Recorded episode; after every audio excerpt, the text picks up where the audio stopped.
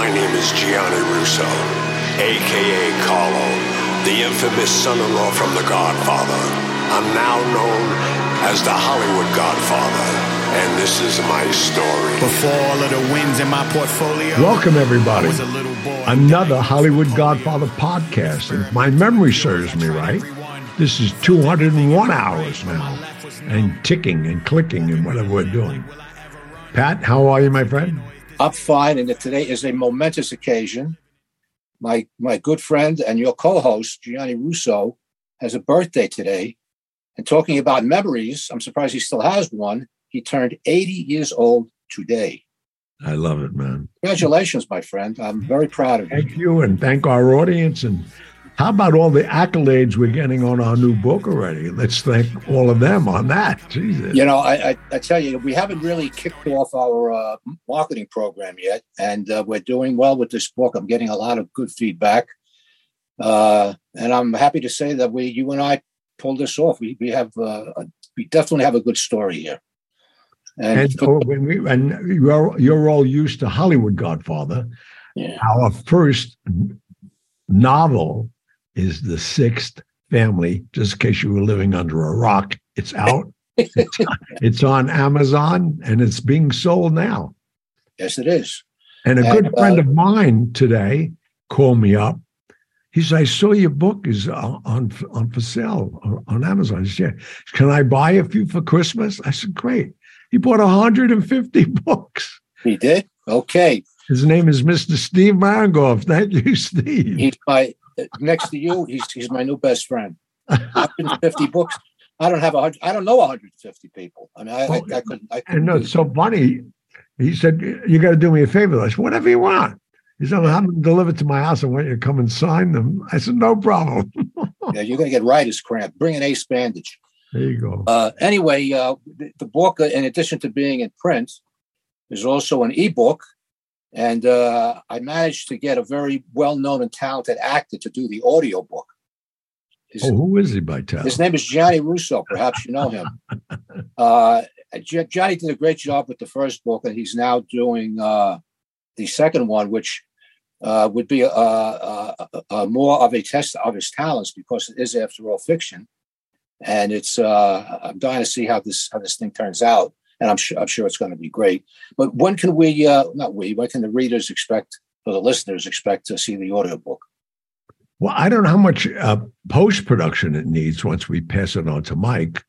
Yeah, Not Mike uh, Austin, but uh, uh, Mike. Uh, Mike, about twenty minutes. Once that's it. once it's ready to go, it's ready to go. The only thing uh, we have to do on our end, which we're going to leave up to our uh, able producer in LA, Mike Austin, Yeah. uh, do the editing. That's it. Yeah, well, I, I would say, I mean, I'm I'm blocking as much time like today. I mean, today I couldn't do anything. I did uh, I did two cameos. I just did an hour solid interview for F, uh, French Two, all about our book and all about uh, which you and I have a bone to pick with these guys. Uh, all about the uh, the offer Ah, okay. and the French community is very upset with the California community called Paramount, the way they treated Gianni Russo. So, uh, just so people who don't know, including me, uh, is French too, I believe. You know, you were interviewed by them for the, the last time, but is this like the French 60 Minutes? No, uh, I don't know. I don't know that programming, but they they uh, they just left my house and uh, came with a full crew, and they hit 55 million people a day. And the prime hour we're in is the prime hour, It's one hour, and French two is equivalent to CBS. Was this recorded or live? No, all recorded Okay. and edited the shots. I mean, they took. I mean, I remember the last time with our first book. Yeah. we had such a spike in sales, but now they have more ammunition and they're they're lacing it with current events, with The Godfather 50th anniversary, plus the offer, and all the negative feedback they got from our fans in Europe Yeah. saying that why did they say that about you yeah, they didn't know who they were dealing with, apparently. But uh, Or, or let me let me put it in their words. Well, first you never was really what there. you know, I couldn't have said it better myself. Uh, we, do you, well, you know, we actually have a show tonight. Oh, I know, I know. And it's it, it's a, it's a show that you know. It, I'm I'm so happy that we decided to do it today on this birthday, because as we get into this show, the thread of this family has been around me from before The Godfather, because their father Tony Lip worked as a bouncer in the Copa and I met him when I was 13 or 14 years of age. God, this is like it's just like the the uh, seven degrees of separation from Gianni Russo. You know, when, when, we first started talking, you know, we we, we thought about the show because uh, tragedy has hit the uh, Vallelonga family. But I'll, I'll I'll let you explain all that who who Nick Vallelonga is and how he entered our lives. Right. Go ahead. Yeah. Go well, what, what I was saying that the father Tony Lip, um, was a bouncer and friends of friends. And Carmine, who was running the Copa at the time, said, "Yeah, let's put him on. It'd be good for us." And then he, I'm, I'm how can I put it? He's, he's a very aggressive guy. and uh, so we got it. Uh, I did not me. I had nothing to do with it. But Carmine and uh, Frank Costello got him a job traveling with a friend of theirs, a, a, a, great black pianist at the time. And he became his bodyguard and chauffeur and traveled with him. And that turned into a motion picture, a book. Yeah, that was, yeah, that was uh, the pianist. Was, his name was Don Shirley. Yeah, yeah. A very well known guy. He was uh, traveling through the South. And uh, Tony Lip was his driver. And they made a movie out of it called The Green Book, which uh, won the Oscar for the Best Picture and Best Screenplay. Right. Which brings us to another piece of history. Nick Vallelonga, who wrote the book and who won the Oscar for the screenplay and produced it, was one of the children at my wedding in The Godfather, running around with his older brother, Frank Jr., who unfortunately had a, a we still don't know what it is, but maybe you should be being that you're on the police language and know how to make our audience understand what went on yeah, about okay. 10 days ago nick, nick Vallelonga, uh, got involved with us uh, when we were or the hollywood community was thinking of making the hollywood godfather into a feature film and uh, the talks went on for a, a, while and if you know anything about hollywood you should after listening to 202 episodes of this show uh, getting something done in hollywood is extremely difficult and I, and I, excuse me, I always use the example of The Irishman, which was owned by uh, Robert De Niro. It took him 12 years to get it to film. And he's a powerhouse, obviously, in LA. Uh, that said, uh, you know, the, the this that, that, project at the time uh, didn't uh, come to fruition. But Nick Vallelonga, Tony Lip's son, turns out he read our book and he uh, was uh, enamored of it and wanted to do the screenplay, which he did. And to have an Academy Award winning screenwriter to adapt your book to a screenplay. Uh, no money. We didn't pay him nothing. Didn't pay him. He, he, volunteered to do it. He loved the book so much. And this guy could name his price. You win an Academy Award, and you take advantage of that as quickly as possible by raising your rates. Right. You know. Uh, uh, anyway, so we're you know we're involved with the family, now, the other brother. Now, let, let me let, wait while, while we're still on that subject. Yeah, the only reason that the movie hadn't been made, Hollywood and the unions created a big obstacle for Pat and I because they wanted us to put trigenders in, color people of color, and that they had to have a certain amount of it. And Pat and I hold this book as a, a, a trophy, it has to be told the way Pat wrote it in my life. Yeah, you know, uh, we, we, just want to make clear that you know we're equal opportunity employers, and we would have been glad to have anybody in this movie who belonged in the movie. This was growing up Italian on the Lower East Side, meeting the biggest gangster in the world, and then uh, the coming of age, meeting Mal Monroe. No, I don't have to. You know, most of the people listening to this podcast have read the book. I'm assuming uh, to put in people that don't belong in there, just to put them in there to satisfy uh, unions and uh, pressure groups and uh, uh, politicians. We didn't want to do that. if the book lent itself to having different t- types of folks, and of course we would have done it, but it would have destroyed the story. Yeah. by, do, by doing so, uh, we voiced our uh, opinion against it, and uh, we threw away an, an, opportunity, and justifiably so. If you're going to have a, a, movie made of someone's life, you you know, granted, Hollywood puts their own spin on it, but it's got to be somewhat accurate.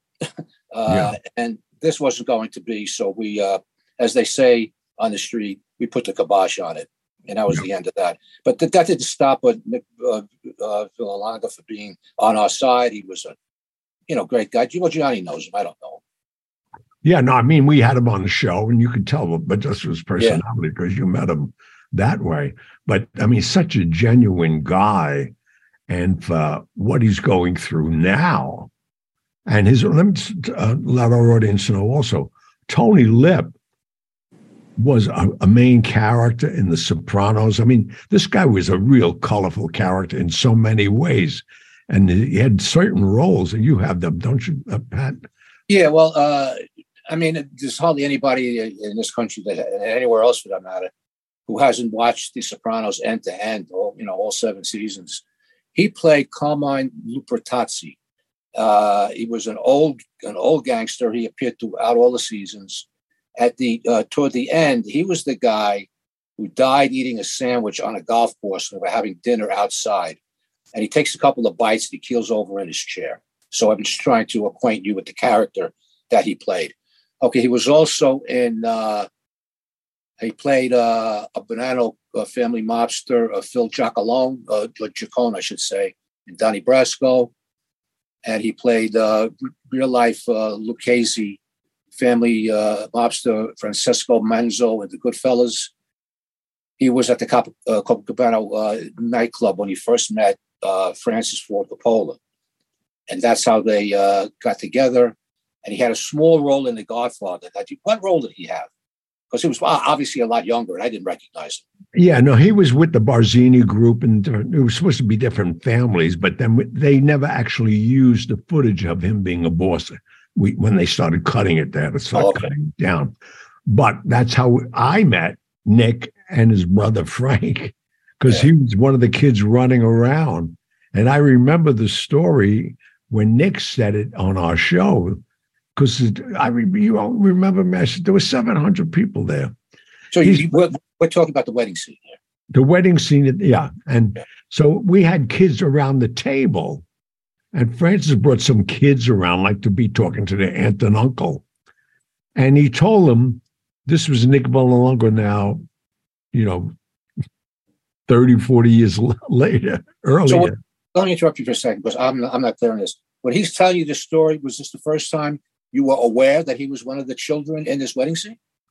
Yeah, because I, I could never remember. So there were so many kids. He said, well, you yeah, yeah. remember this. I said, how am I going to remember? So let me tell you what happened. Francis was telling all of us to like to come over and see the aunt and uncle, the new aunt and uncle, da da da da. And he told me, I told the kids, don't look at the camera lens. And Nick kept finding the lens and looking at it. and he cut. And yeah. he said, Nick, uh, it? Nick? He's, yeah. He's don't look at the camera lens. Oh, okay and they start rolling again, and then Francis moved them off the set. Yeah, but you tell somebody not to do it, particularly an eight-year-old kid, you know they're going to look at it. That's like don't Hello? touch the wet paint. Right? Yeah, he's going to touch it. So I did remember him after 50 years anyway. Jeez, so this man. is who we're talking about tonight. And our condolences go out to him because I tried to reach him today before the show. I did speak to him last week briefly. And uh, Pat, go into what we know and what the world knows. And it's a, it's a catastrophe, a disaster, well, that, disaster at this point. Well, that's that, you know that seems to be the problem here. That there's a, there's some kind of lid on this. Uh, uh, Nick Vallelonga's uh, brother was well, he he died uh, a couple of weeks ago, uh, fairly young man, and how he died is a matter of conjecture. Uh, I think in this particular case, you know a little bit more than I do about this. Well, the only thing I know is because they they exploited it uh, as on all the news. Well, that's because of the name, but after that, they shut up. right, but also at first, the New York Post actually put it in print. The author of the Green Book was killed last night. Oh, oh man.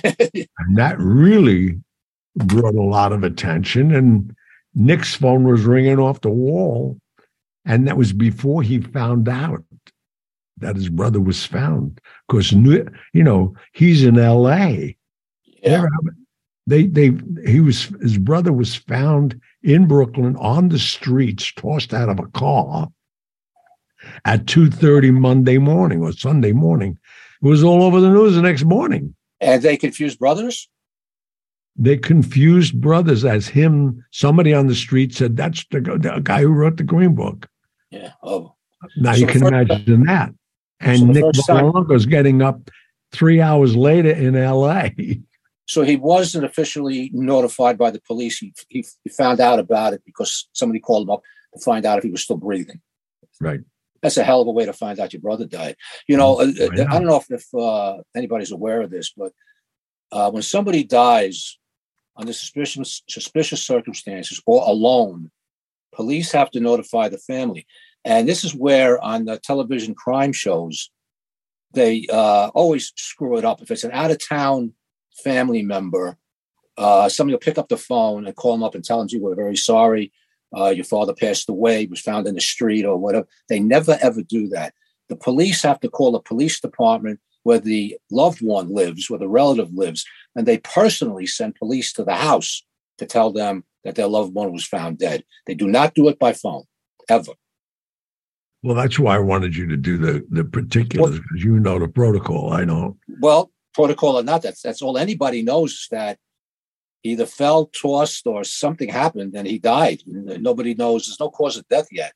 Uh, and when we were talking about this, I equated it to one of my uncles uh, who died under similar circumstances.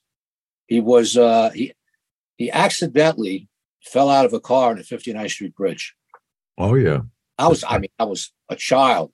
accidentally hit his head on uh, on on on on a grading. There's on any bridge. There's gratings that uh, that uh, come together and come apart due to wind and weather or whatever. That's what he hit his head on, and he died. And he was followed shortly by a cousin of mine who was uh, going to try for the Olympics. He was an Olympic swimmer, and the reason I mention this is because uh, they found his body uh, on a rock next to a lake, and they said, "Well." Uh, this, this is a town in upstate New York called Roscoe, uh, New York, where we had a summer house when I was a child, and it uh, it bordered on a lake called Tennanah Lake. And every day, uh, my cousin would go out, dive off the rock, and swim the lake. I mean, the guy was a phenomenal swimmer. Well, what happened here was allegedly he he he miscalculated, and when he dove off the rock, he landed headfirst on the rock. In other words, he didn't know where the Can water. I ask you a question? What, what, were your uncles? What were your uncles into? I was only like eight or nine years old, so I, you know, I was like one of the Soprano kids. Didn't uh, realize their family was involved in stuff that was supposed to be until they became teenagers. You know, but uh, yeah, they found them. It had to be an accident, and I, I, I remember all the the grown ups saying, "How could this be an accident? He knows where the water is. He's an Olympic swimmer." Anyway, that pardon the pun, but it died a natural death, and that was the end of that. So we're, we're going to find. Are, are we ever going to find out how uh, how Nick's brother? Well, I have, you know I have some friends in in the department yet that I see just as friends, and I just called them, and uh, the reason you're not going to find out for ninety to one hundred and twenty days. Oh, stomach contents. Not more than that. Yeah.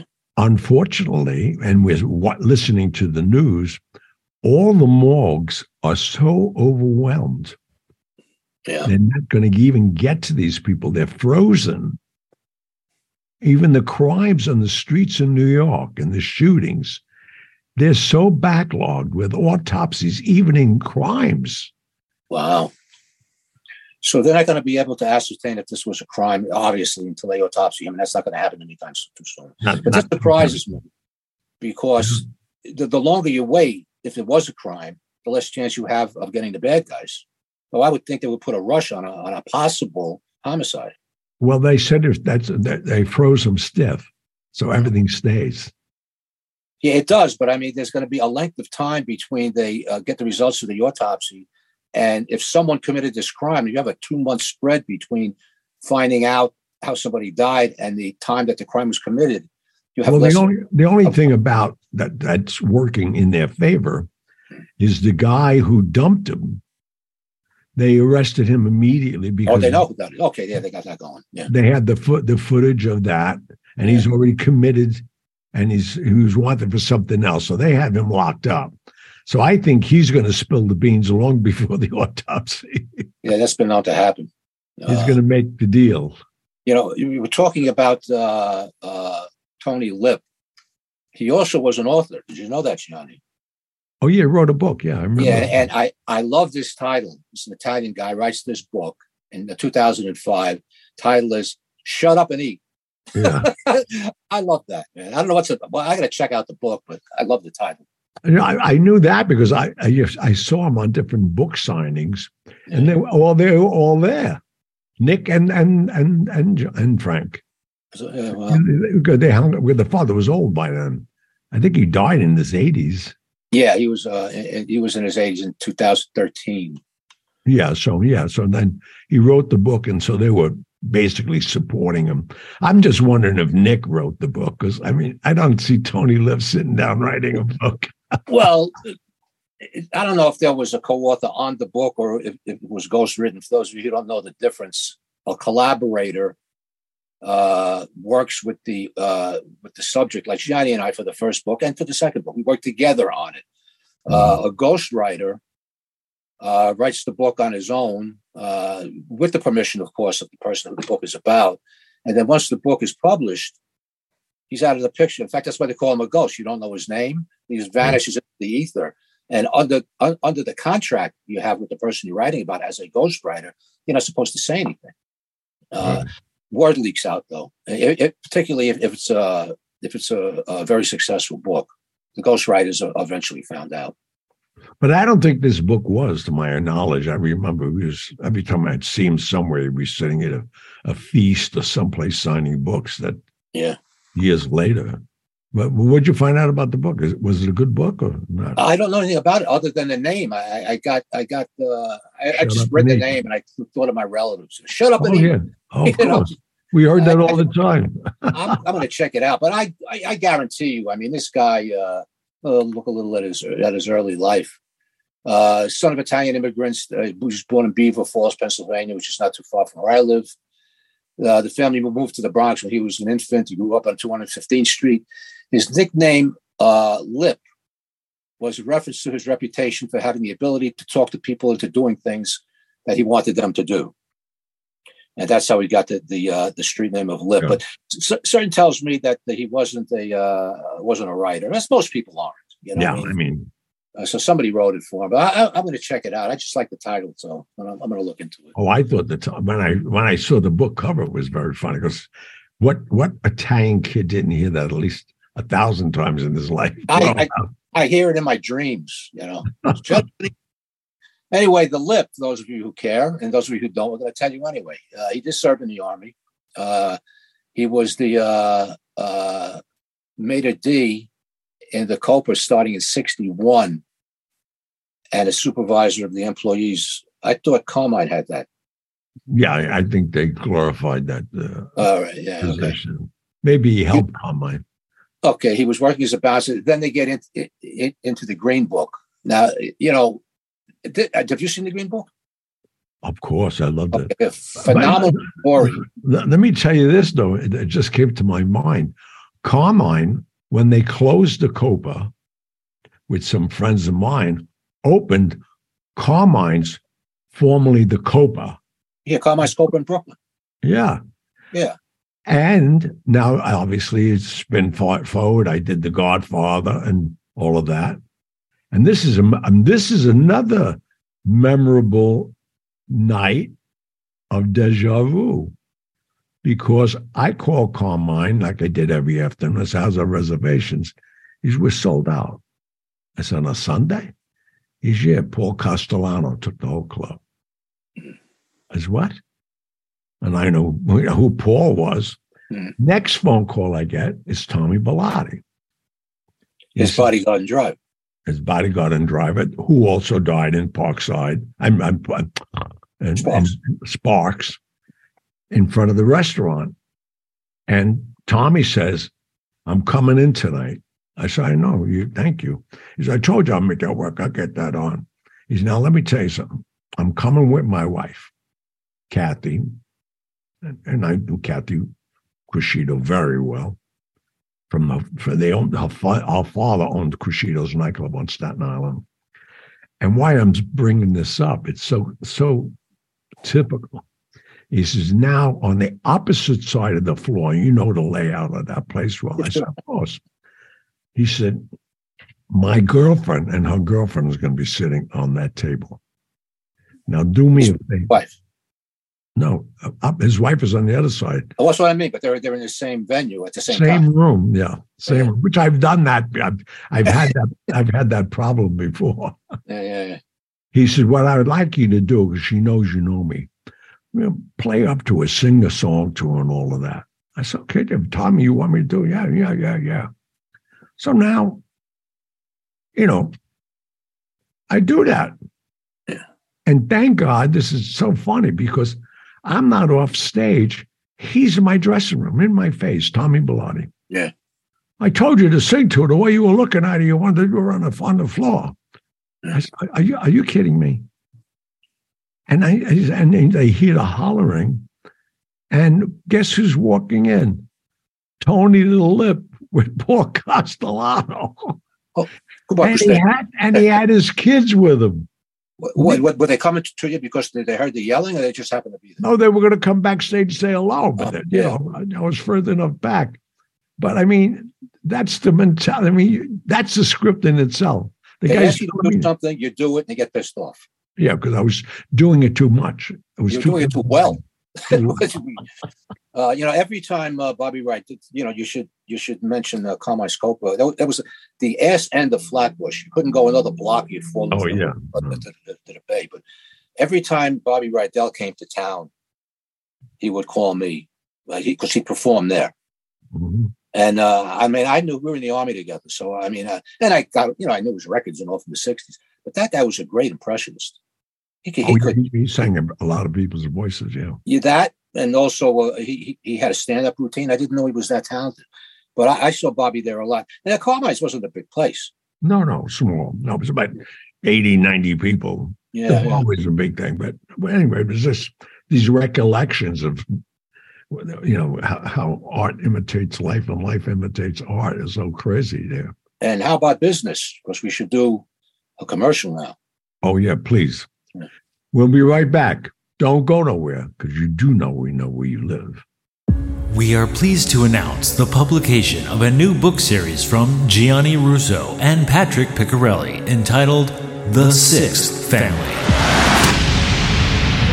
When the alleged daughter of Marilyn Monroe asks for help, Gianni Russo becomes entangled in a web of lies and violence in the search for the late actress's diary. Soon, he is enmeshed in a mystery that involves a presidential candidate, a disgruntled mafia capo, a retired NYPD detective, and the past of mafia boss Frank Costello. Russo must race against the clock to stop a hostile reorganization of the American mafia while trying to stay one step ahead of a faceless killer. While listening to this book, skillfully read by Gianni himself, the listener will have to determine what is true and what is fiction. Or, as Gianni says before this epic story begins, this book is a work of fiction, except for the parts that are true. Look out for the second installment of this exciting new series coming in 2023 The Sixth Family. Book 1 is available now on Amazon.com. All right, back. And part of that business is we hope you're buying our book for Christmas. Oh yeah, yeah. Just You know, go we- on Amazon. You get it right. You can get it up to Christmas Day. Yep. Uh, I, I'm looking forward to that audio, and then you know we'll, we'll see where that goes. Uh, Yeah. How fast how fast you can do that. Uh, uh, what did you say? Yo, would you have anything else to say about Nick, or you want to go to the mailbag? No, I, I really um, let him know we're sending his, our condolences. Yes, of course. And Yeah. uh, I was in Bermuda, unfortunately, for the funeral, uh, so I couldn't go. And uh, nobody knows what's going on. He's not answering his phone. I sent him a nice long text message today because his mailbox is full. And I can only imagine what you're going through, pal. I'm here for you. If you hear the show, I know you'll listen to it. So uh, call me, please. God bless you and God bless your brother. I'm, I'm praying for him. All right. Let's go to the mailbag. mailbag. We've got uh, a couple of things. I don't know if we uh, if we thanked one of our uh, listeners and person who wrote an email to us, name of George. We may have done this last time, but I'm going to thank him again. George uh, wrote us about uh, Tommy James, who uh, was a big uh, rock and roll guy, still is. Uh, he had he headed the Tommy James and the Shondells, uh, very big in the '60s and '70s. Uh, he wrote a book about his involvement in the music business and his uh, problems with the mob. And he suggested that we do a show with uh, Tommy James. And uh, uh, we reached out to Tommy and he agreed to do the show. And we're going to, after the holidays, because he's, he's out, he's on the road until, uh, until Christmas. So we're going to have him on the show after Christmas. So thank you, George. And this just leads us to the obvious conclusion that if you have a show that you want, we've mentioned this numerous times, but it bears mentioning again, that you want us to do, don't be shy. Uh, like Oh, George, mean, what are the odds? You know that I, I it, it took me five minutes to find this guy. It wasn't easy. He was easy to find. So and very agreeable. Uh, so you know, all you got to do is ask. We can do it, and if we feel it's an interesting show, and we get cooperation from whoever we're you know trying to find, we'll definitely do it. Yeah, and we've done so many already. Very interesting shows. So, yeah, Oh. keep the cards and letters coming, please. Oh, right. Okay. Uh, from Aaron. Happy birthday, Gianni. Oh, wow. Okay. Yeah, you know, this is something I did that you didn't know about, and I uh, I'll let the cat out of the proverbial bag before somebody turns me in. Uh, unbeknownst to you, I I uh, I did a uh, something similar to a PSA, a public service announcement, you know, that you get before a show starts, television, radio, whatever. And I just Right. wanted everybody to know that your birthday was coming up, and this is a significant birthday. I mean, 80 years old is something to be proud of, particularly after all you've accomplished. But we won't get into that. Uh, and I said, and and you didn't know about this, but I told our listeners if they wanted to, you know, wish you a, a happy birthday, and if they were interested in buying our new book, now is the time to do it uh, as a tribute to you. And we got a Thank you. lot of That's birthday great. emails, a lot of birthday emails. So I'm just going to go over a few because uh, the ones who ask uh, ask questions, most of them don't. I mean, they just want to wish you a happy birthday. And uh, I tell you, they they in addition to sending you the email, uh, they also bought the book. Well, thank you. I was wondering why they was doing so well. Now you tell me. I mean, we have, you know, we said at the beginning of the show that we haven't started pushing this yet uh, because we had to iron out a couple of bugs uh, uh, and you're still doing the audio. But the thing is selling, you know, for no apparent reason other than what we mentioned on the show. So we want to thank everybody and it's going to be kicking into high gear shortly. That's said, from Aaron, happy birthday, Gianni. I uh, love your book, Hollywood Godfather, and just had two of the new books delivered yesterday one for me and one for a Christmas present. Your shows are fantastic, and I've told dozens of people about you and Pat. I hope you have an excellent birthday and best wishes for the new year. Regards, uh, Aaron. Well, yeah, and you, Aaron. again, I'll mention Thank last name so much.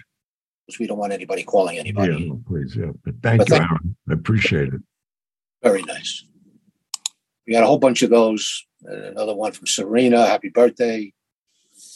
Uh, I'm going to, you know, skip a lot of them because they're all going to say the same thing. But thanking everybody. Nanette asks us. Uh, she's she doesn't actually doesn't ask. She demands. Okay. Uh, uh, please send me a book to be autographed. Uh, well, we'd like to do that, but if we did it, you know, we have a lot of people to see the show And if we did that, we'd have to do it for everybody. So what we suggest is that you uh, go on the uh, on the website. My address is on there. My mailing address, anyway. Uh, send me the book. I have them pre-signed by Gianni, and I will add my signature. Or if you have a book, even better. If you have a book, send it, and uh, we'll we'll sign it. That if you send it, it's going to take a little longer because it's got to go from me to Gianni, and we're like seven hours apart. I'm in Pennsylvania, and he's in New York. But that's the way we do it. Otherwise, that's all we'd be doing. Yeah, and then also let them know they have to send a self-stamped addressed envelope back to Yeah. them. Uh, otherwise, we'd have fifty thousand books we had to sell, and that comes to money. Yeah. and I'm not exaggerating with the number, 50,000. All right. From uh, Eric. Hi, gang. I guess that's us. Will the new book be on Audible? Well, we've answered that question already. Uh, but we didn't say an approximate release date. When do you think that'll be? Uh, I would think. I'm hoping by the end of this month, in two weeks. Good. And it'll be uh, it'll be on his site where the book is being sold. Yeah. Uh, uh, produced by us, distributed by Audible.com, which is the biggest uh, audio book uh, distributor in the world. So they're doing that. Okay, uh, from Cindy. Did you see this latest announcement about the CIA and the cover up of the JFK assassination? And she leaves us a link, which I, you know, we we look at these emails for the first time when we're reading it to you, so I haven't looked at the link. But uh, the answer is no, but I'll, I'll take a look at it and we'll see who wrote it, and uh, perhaps it'll be show material. But the connection, and Gianni uh, knows this better than I do, the connection of the CIA with uh, uh, assassination attempts in the 50s and 60s is part of the historical record. I mean, they tried to kill Castro for years, and they used the outfit in, in Chicago to do it. And this is not uh, a conspiracy theory, this is fact.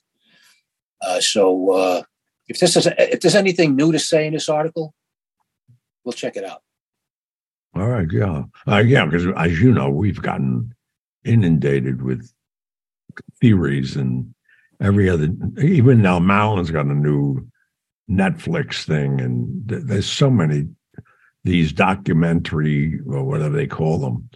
Uh, based on what we don't know how they become documentaries. Well, I, I'm not, and I've said this often on this show. Documentaries are entertainment, and you've got an hour and a half or two hours to uh, put your point across. And they documentaries, that's what they do. They have an agenda. Nothing wrong with that because it is entertainment, and they try to get people talking. So they just they tend not to tell two sides of the story. They tell one side of a story.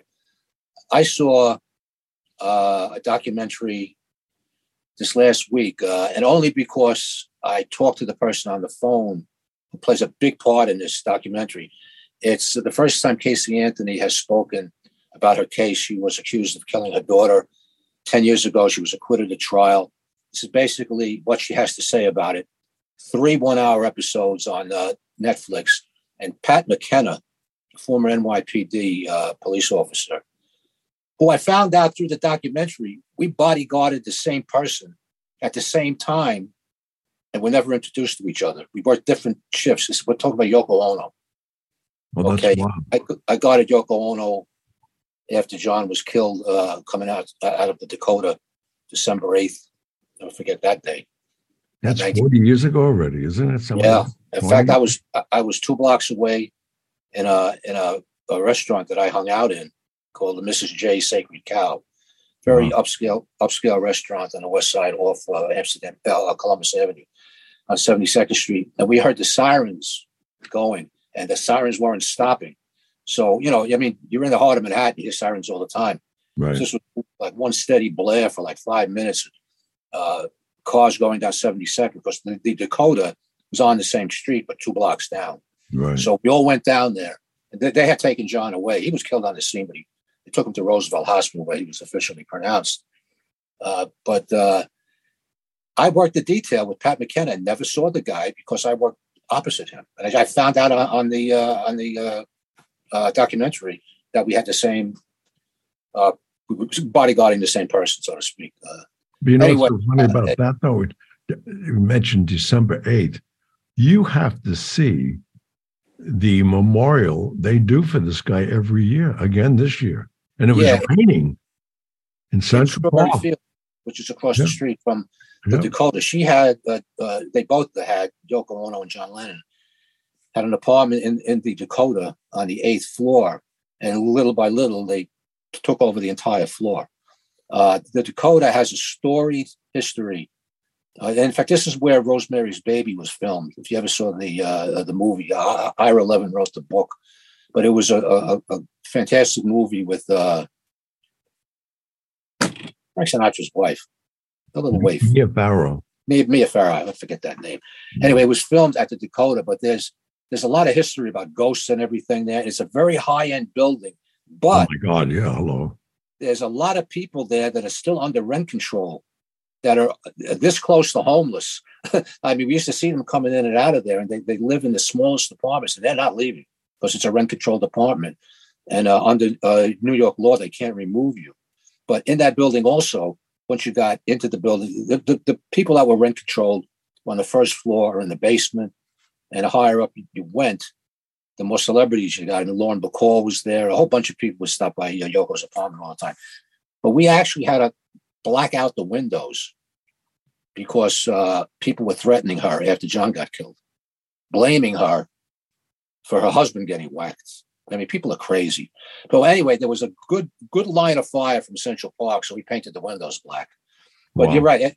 Every year they they have a, a, a memorial in in, uh, in Strawberry Fields, which is named after you know a Beatles song, and it's well attended. And you ever seen? I mean, I couldn't believe this Saturday night. It was raining. Well, no, was it Friday? The eighth, whenever the eighth was. Today's the yeah, yeah. So it was th- Thursday or Friday night. It was raining here. The, it was packed. After forty years, I thought to myself, "This is what a, a- a legacy this guy still has. It's amazing." Yeah, very. And he used to come to this aforementioned restaurant, the Sacred Cow. Uh, him and his wife all the time, and they love cops. And in fact, to the to the point where there was a big uh, political debate on whether police should have bulletproof vests, and the city refused to buy bulletproof vests for the NYPD. And this was during the days of the Black Liberation Army. For those of you who don't know what that is, look it up because we can do two shows on that. But they were whacking cops left and right. And the NYPD, we lost a lot of people, and it was a horrible time. And they still wouldn't buy us bulletproof vests. Yoko and John said, We'll foot the bill to outfit every cop in the NYPD. And at that time, there were 48,000 of us. And Wow, They said, We will pay for the vests. And that embarrassed the city into providing the vests. that is amazing. And not too many people know that story. But uh, yeah, uh, uh, Yoko, alive and doing well. She's in her 90s. God bless. Okay. Okay, uh, from uh, Debbie. I have a question regarding the book, The Sixth Family. Do you think at some point you'll have someone uh, read it for the Kindle edition? Uh, I, I, I love buying books where someone is reading it so I can uh, listen to it like I do on a podcast while I'm driving or exercising. I love your podcast, especially the info regarding JFK's assassination. And I'm looking forward to uh, next week's show with, with Mr. Shaw. We had this uh, uh, this uh, writer on a few weeks ago. God bless you both, uh, Debbie. Now, uh, Kindle uh, will will do an audio service on Kindle, but it's not a traditional audio book. In fact, it sounds kind of robotic. Uh, it's done by computer. I was going to say that. know. Yeah, and and and so what's the purpose? If you have a Kindle, you actually you have the book in front of you. It's an ebook reader. But if you're reading the book and say you're up to page 50 and you have to go run on an errand or something, you can switch it on to audio and it'll continue. But I've heard it and it's uh you know, reading an audio book is a difficult thing to do. You've got to capture the reader's heart and mind so they get absorbed by it. Just reading it without being schooled in acting uh, ruins the whole idea of uh, reading a book. Because when you read a book, you get lost in the pages. When you listen to an audio book, you get lost in the narrator reading you the book. So I don't recommend uh, a Kindle audio to anybody, and we wouldn't do it. We, we got the best. We got Gianni Russo. He's reading the book. Well, it's my life, and I'm, I'm I'm thank you for that, Pat. And that's why you and I had conversations just the past few days. Yeah. That's why I'm taking my time with it. This to me now, knowing the numbers, and thank you all, our listeners, we sold 58,000 books. That's a lot of books. I a lot of books by publishers and everybody else. We're so, so proud of that. And we're not and, done yet. That was that was as of April, by the way. So. Yeah, and uh, this is uh, again thanking you, and our audience is telling more people. So that gave me even more. I just I had a passion. I have to make this one even better than the first one. And you did a great job in the first. Well, yeah, but you know, I I find it now that I, I have a bigger responsibility. The first one I read it, and I never did a book before, and I was in a studio at, at St. Martin's Press. I just feel compelled now that we, we have an attachment. Even now, I was speaking on our podcast. The rhythm is different. Our whole my demeanor is totally different to, to towards well, the audience. You're, reading fiction with characters, and it's it's it's more difficult than reading nonfiction. First of all, it was your story. I mean, you right. know what was on the next page. Right. I mean, here you know it's it's it's uh, it's going to take uh, more of your talents to do this. Yeah, because I have to dissect it and, and yeah. get the same emotion. Yeah. But I, I guarantee you that when you hear this audiobook, you're going to be shocked. It's we're doing something that's innovative, never been done before, but we're going to take the chance and try it, and you you'll you'll let us know. Yeah. Okay. Uh, and of course, the print book is, is available. Hello.